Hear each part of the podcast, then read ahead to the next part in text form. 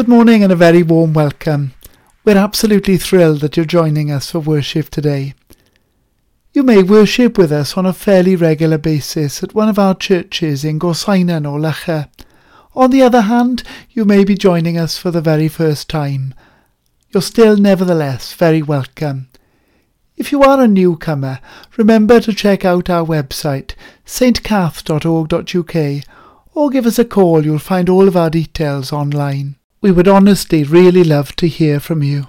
So let's begin our service today with a prayer. Almighty God, you have broken the tyranny of sin and sent the Spirit of your Son into our hearts, whereby we call you Father. Give us grace to dedicate our freedom to your service, that we and all creation may be brought into the glorious liberty of the children of God. Through Jesus Christ, your Son, our Lord, who is alive and reigns with you in the Holy Spirit, one God, now and forever. Amen.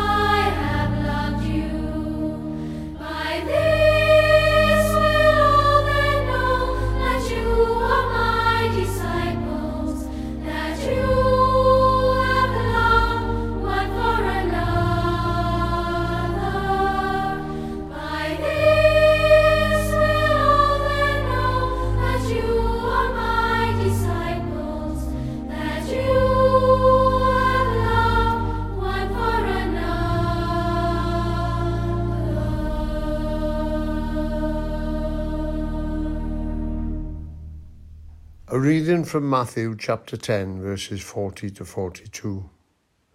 Whoever welcomes you welcomes me, and whoever welcomes me welcomes the one who sent me.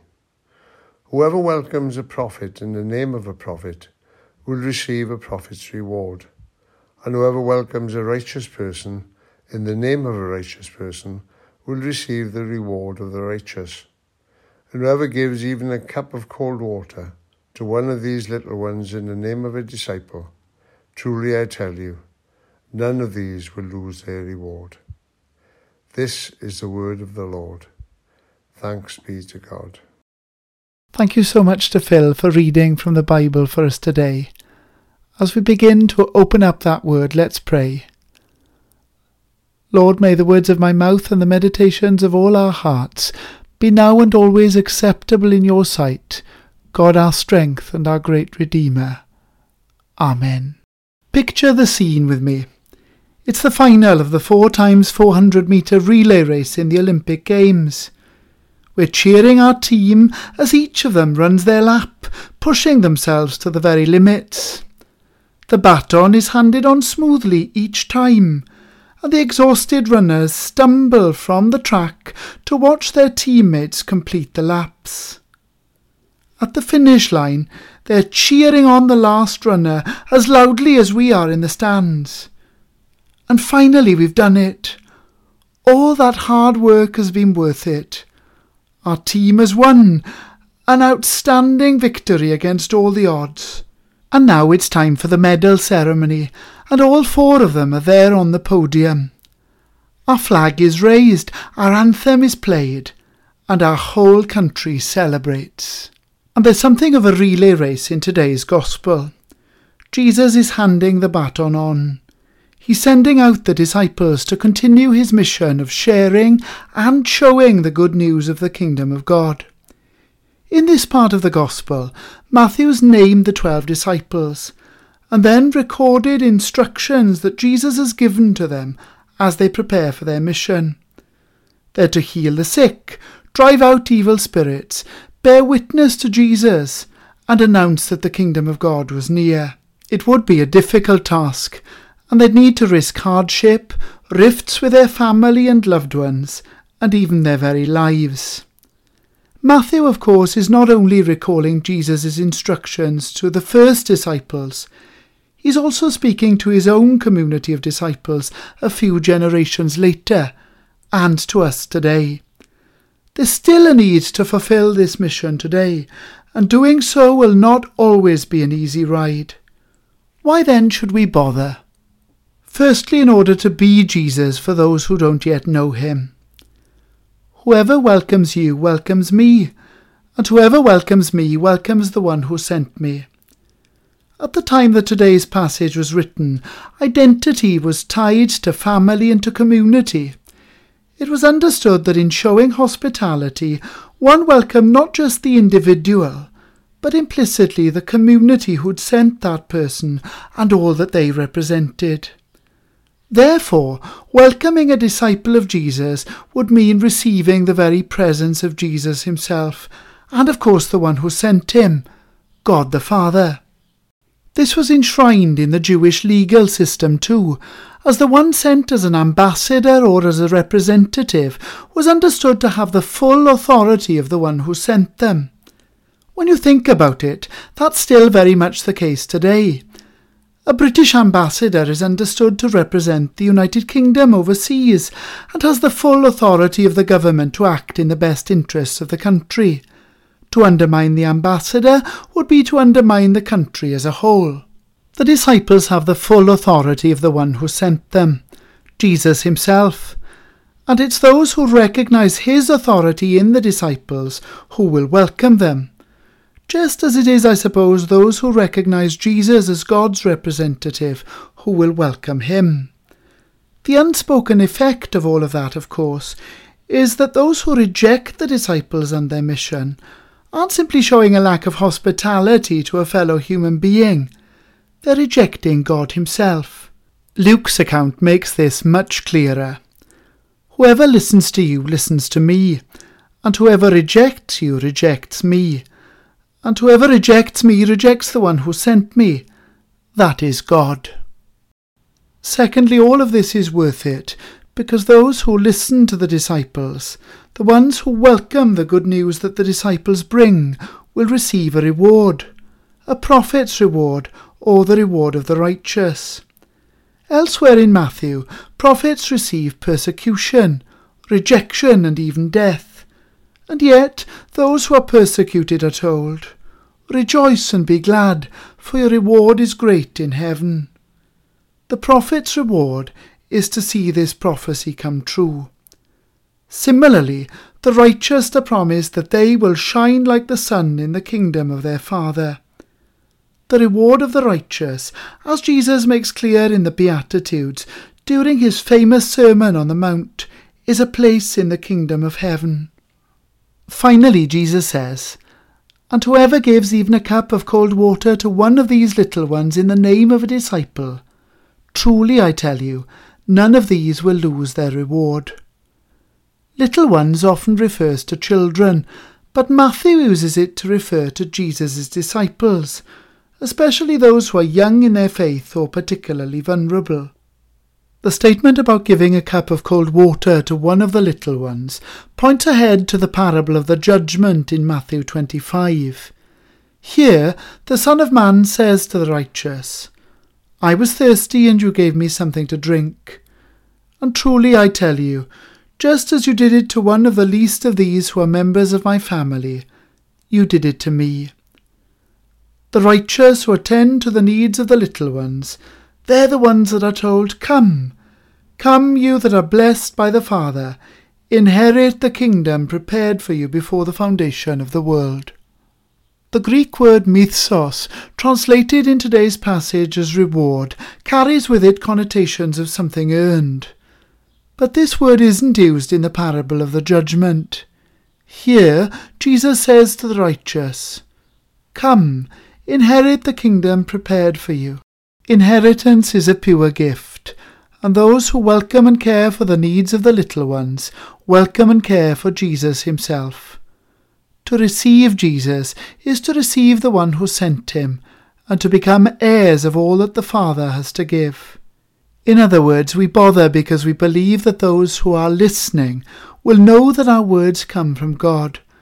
They'll believe and be welcomed with us into the kingdom of heaven, where everyone who's believed in Jesus will celebrate the victory he's won for us.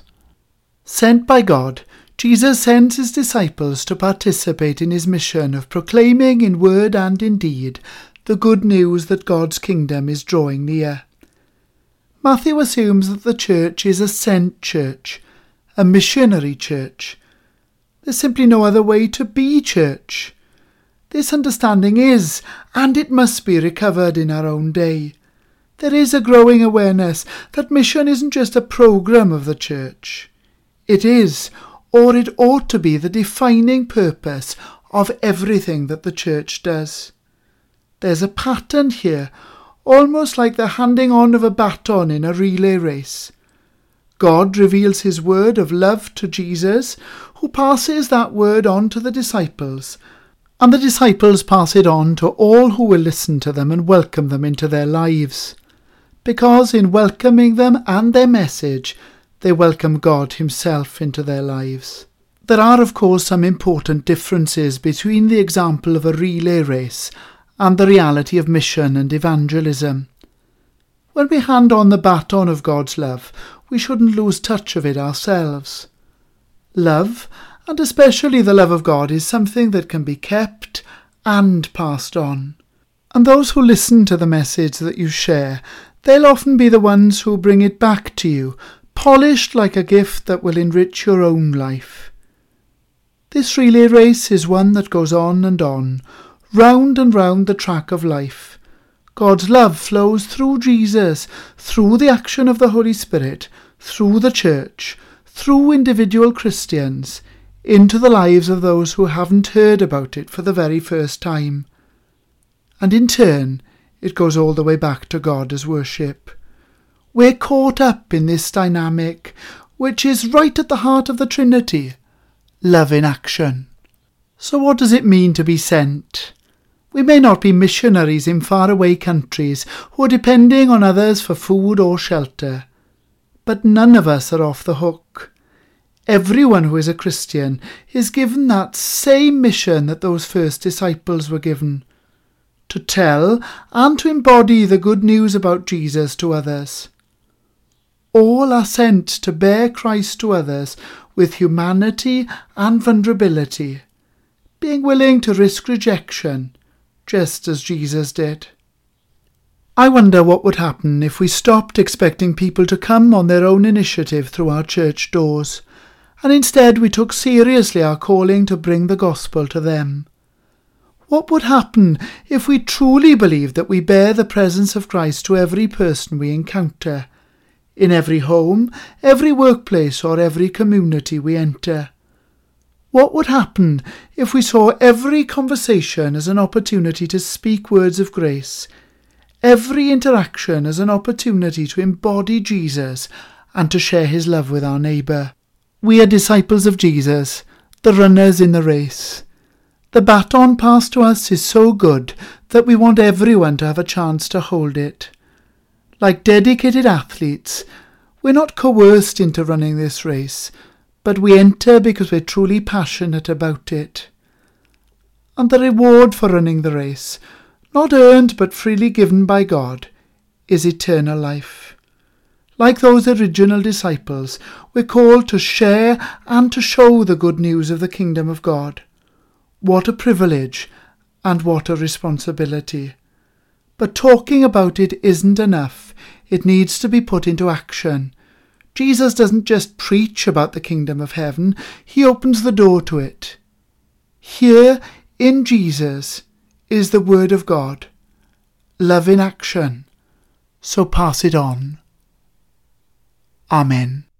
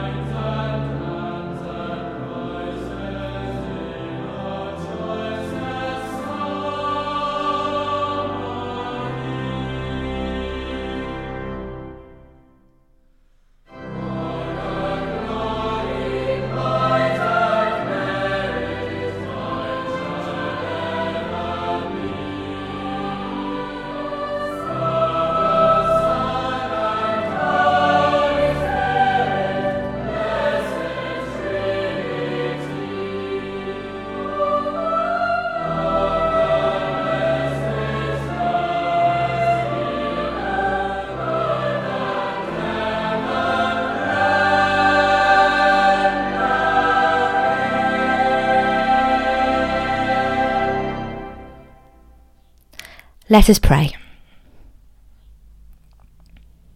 Lord Jesus, we come to you this Sunday um, in excitement and anticipation and trepidation as lockdown restrictions potentially beginning to ease and life is returning to some closer form of normality than what we've known for three months. God, I thank you that you have been with each and every one of us on our own individual journeys and our time together um, through the last three months of lockdown. And I pray you would help each and every one of us and our church leaders and our head teachers and the hospitals and the counsellors and the politicians to have real wisdom and discernment as we slowly start to come out of lockdown gradually. Lord, I pray for protection from gatherings that actually would increase the um, COVID rate again. I pray for wisdom to, to stop those things in the midst, Lord God, and help us all to look out for one another and, and keep each other safe. Lord, I pray for um, rest and refreshment for people whose lives have been crazily busy for a long time. I pray for a, a time of recuperation, um, and I thank you that they have got us through um, the initial crisis um, to the point where we're able to start looking about going out again and travelling further afield. But God, we just lift up whatever is coming, whatever the next government's announcement would be. Lord, help each and every one of us to, to have wisdom and have discernment in making the right decisions about what we do for us and our families and our communities. And Lord God, I think about the Bible passage today, I want to thank you that you you give us dignity in including us in your your work and your mission, God. Lord, I thank you that you handed the baton over to the disciples and you equipped them with your Holy Spirit and your words and who you are to go out and share the good news of your love, of the forgiveness of our sins, and for life everlasting with you, both now and in heaven. Lord, I just want us to think back to the the people who passed that baton on to us and shared the good news with us. And we just, I just want us to lift them up. And God, we say bless them for keeping keeping going and doing what Jesus asked them to do. Thank you that they risked rejection in sharing the good news with us. That's once, twice, many times over. Lord, wherever they are right now, whatever they are doing, I pray you would bless them for their commitment to following you and what you've asked them to do. And we thank you, God, for the baton being passed to us, that we can experience your love and we know that where the depths of your love take you, God. It took you to the cross. Um, it took you to that place uh, where you took our punishment and we took your righteousness and your goodness um, through no equipping of our own. Thank you that we know that God and help us and equip us. And we ask for more of your Holy Spirit to give us more of a passion for you, Jesus, and for your word and for what you stand for and your mission. Lord, help us to see with eyes like yours, to look out at every individual we come across and seek to pass on our baton to them.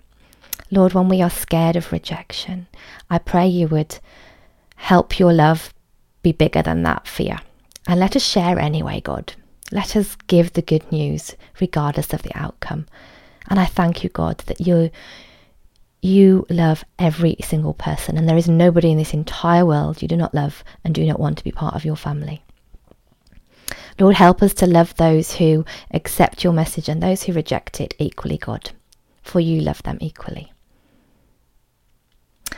So, Lord God, yeah, I just ask that you would help each and every one of us this week to keep our eyes focused on you and to keep ourselves fit and ready to run the race and pass that baton, baton that we have been so um, preciously given at such a cost. Help us to go share it with other people. Amen. Thank you to Claire for leading us in prayer this morning. As she mentioned in her prayers, some of the lockdown restrictions are beginning to ease, and at the moment we're very busy working out what we need to do to open up our churches for private prayer. Please bear with us, and there will be more details soon. But for now, I want to wish you a very happy and blessed week. I hope that you know God's presence with you. I hope that you know too that we love you and we miss you. The peace of God, which passes all understanding, keep your hearts and your minds in the knowledge and love of God and of His Son, Jesus Christ our Lord. And the blessing of God Almighty, the Father, the Son, and the Holy Spirit be upon you and remain with you always. Amen.